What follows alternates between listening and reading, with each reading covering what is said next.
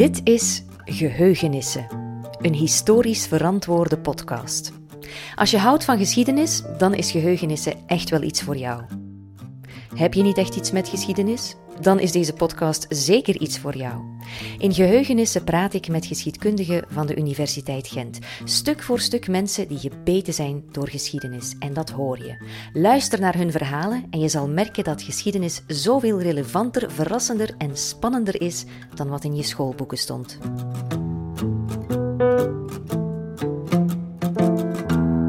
Dit is een korte pilootaflevering van Geheugenissen. Ik wil je alvast een voorsmaakje geven van wat je kan verwachten van deze podcast.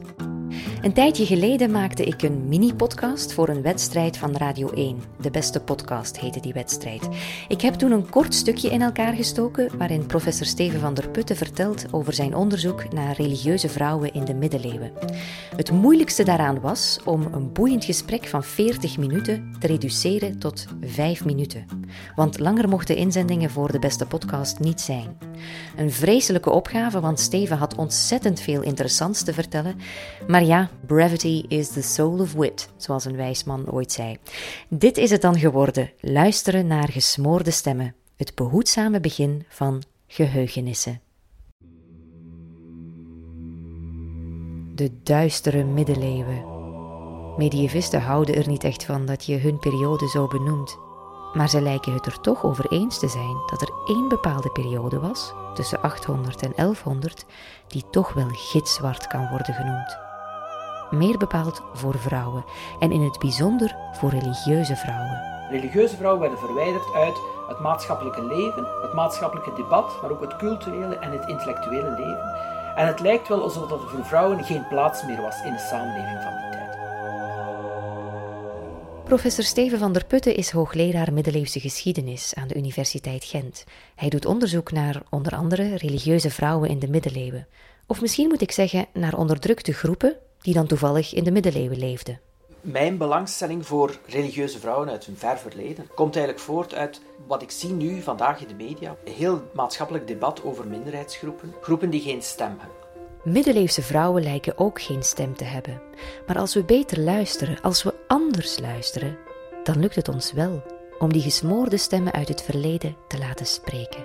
En dan krijg je verrassende dingen te horen. Om te beginnen hadden religieuze vrouwen voor die duistere periode aardig wat persoonlijke vrijheden. Ze schreven teksten, gingen prediken en mochten zelfs in de eredienst voorgaan. Maar aan die situatie kwam een radicaal einde. Door een hervorming werden monniken en nonnen letterlijk weggeborgen in kloosters. Wat bijvoorbeeld de vorsten in die periode willen doen, is eigenlijk een soort elitekoor creëren van mensen die niks anders doen dan bidden voor de samenleving en het heil van de heerser. En om dat zo efficiënt mogelijk te maken, moeten dat eigenlijk mensen zijn die weggehouden worden van alle verlokkingen van de samenleving en ook zich aan niks anders gaan wijden dan aan dat gebed. Vrouwelijke kloosterlingen kregen het toen extra lastig. Je ziet in die periode dat er een heel sterke ontwikkeling is van een ideologie die niet alleen zegt die vrouwen moeten apart gezet worden om zich te kunnen wijden aan het gebed, maar ook tegelijk de idee dat vrouwen een bedreiging vormen voor de samenleving. Waar zat dan juist die bedreiging? Seksualiteit. Heel eenvoudig. Vrouwen die in het klooster geplaatst worden, moeten zich onthouden van iedere vorm van seksueel verkeer. Dus als vrouwen niet seksueel zuiver zijn, dan is hun gebed eigenlijk van nul en geen waarde. En die toegang tot seksualiteit ontzeggen, dat interpreteert men eigenlijk als een toegang tot alle maatschappelijke verkeer ontzeggen.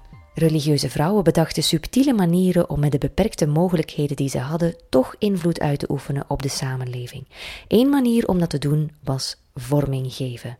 Jonge aristocratische vrouwen brachten vaak een tijd door in het klooster om daar te leren een beetje lezen en schrijven. Wat je ook ziet is dat jonge meisjes heel duidelijk geleerd wordt in die vrouwenkloosters wat hun rechten en plichten zijn. Dus vrouwen uit aristocratische milieus die een tijd doorbrengen in het klooster, kennen ook het waardepatroon dat de samenleving hen probeert op te leggen. Als je tenminste weet waar je aan toe bent, dan weet je ook hoe je als individu moet positioneren en misschien zelfs als groep moet positioneren in de samenleving. Religieuze vrouwen verdwenen als individuen uit de samenleving, maar ze slaagden erin om als gemeenschap hun plaats te veroveren. Wat je dan bijvoorbeeld ziet, is dat gemeenschappen van buiten de stad verhuizen naar het centrum van steden. Ze komen dan terecht in het stadscentrum, worden buiten het blikveld van de mensen gehouden, maar het gebouw is er natuurlijk wel. Kloostervrouwen bleken ook pintere PR-ladies te zijn. Ze wisten de bevolking aan zich te binden door middel van heilige cultussen. Er ontstaat dan een hele literatuur in heel veel verschillende kloosters over het feit dat een bepaalde heilige bijvoorbeeld kan tussenkomen om mensen te genezen die lijden aan bepaalde kwalen, om bijvoorbeeld tussen te komen om een stad te beschermen in geval van aanval. En zij vragen dan aan hun clerici om dan processies te organiseren, om hele promotiecampagnes, echte PR-campagnes voor die heiligen te organiseren. En wat je ziet is dat dat enorm aanslaat. Plots zie je dat allemaal vrouwelijke heiligen, wiens lichaam bewaard wordt in vrouwelijke kloosters, gepromoot worden als patroonheilige van steden. De aanwezigheid van de religieuze vrouwen in het straatbeeld gaat nu niet meer over personen, maar gaat over gemeenschappen, gaat over cultussen, gaat over dienst aan de samenleving en dergelijke. Dus wanneer hen de stem ontnomen wordt, de maatschappelijke publieke stem ontnomen wordt, gaan zij gewoon een andere manier vinden om zich uit te drukken, die voor ons minder zichtbaar is, maar die daarom niet voor tijdgenoten minder zichtbaar is. En misschien moeten we maar eens op dezelfde manier naar gesmoorde stemmen in onze eigen samenleving proberen te luisteren. Ik wilde de oefening maken om als 21ste eeuw te gaan kijken naar die verleden samenleving en kijken hoe mensen in die periode omgaan met uitdagingen die wij ook in onze eigen samenleving kunnen. Problemen van het niet hebben van een stem in de samenleving en hoe mensen daarmee omgaan. En dat onderdrukking niet altijd betekent dat iemands identiteit verandert in die van de onderdrukte betekent niet dat je vanaf dat ogenblik volledig betekenisloos en kansloos bent. Dat betekent dat, er, dat je mogelijkheden beperkt zijn, maar dat het soms gebeurt dat mensen dan ook andere manieren vinden om zich dan toch uit te drukken, om toch invloed te oefenen op de samenleving. Ik denk dat dat een hele hoopvolle boodschap is eigenlijk.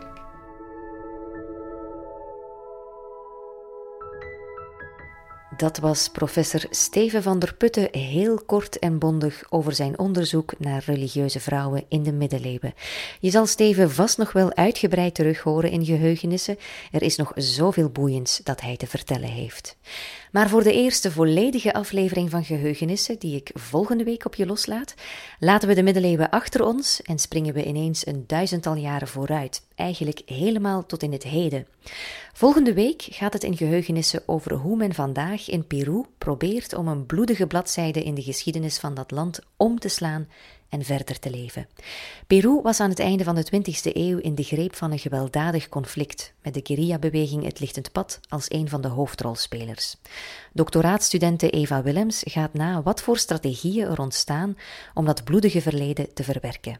Um, het was feest voor Corpus Christi, denk ik. Um, en ja, er was al de nodige alcohol gevloeid op het moment dat een van de, van de autoriteiten van het dorp um, met mij kwam praten. Um, ja, heel, heel uh, blij en vriendelijk en mij bedanken voor om daar onderzoek te komen doen. En uh, op een gegeven moment zegt hij tegen mij: Ja, je mocht met iedereen van ons praten, maar um, ik moet u wel zeggen, de waarheid, die zullen we u niet vertellen. Want van de 100% die er hier gebeurd is, kunnen we misschien 50% vertellen. Uh, want wat er hier allemaal gebeurd is, hier hebben we elkaar, uh, elkaar uitgemoord eigenlijk. Dat is dus voor volgende week voor de eerste volwaardige aflevering van Geheugenissen, je historisch verantwoorde podcast. Wil je die zeker niet missen? Abonneer je dan op Geheugenissen in je podcast-app. En de Facebookpagina liken kan ook geen kwaad.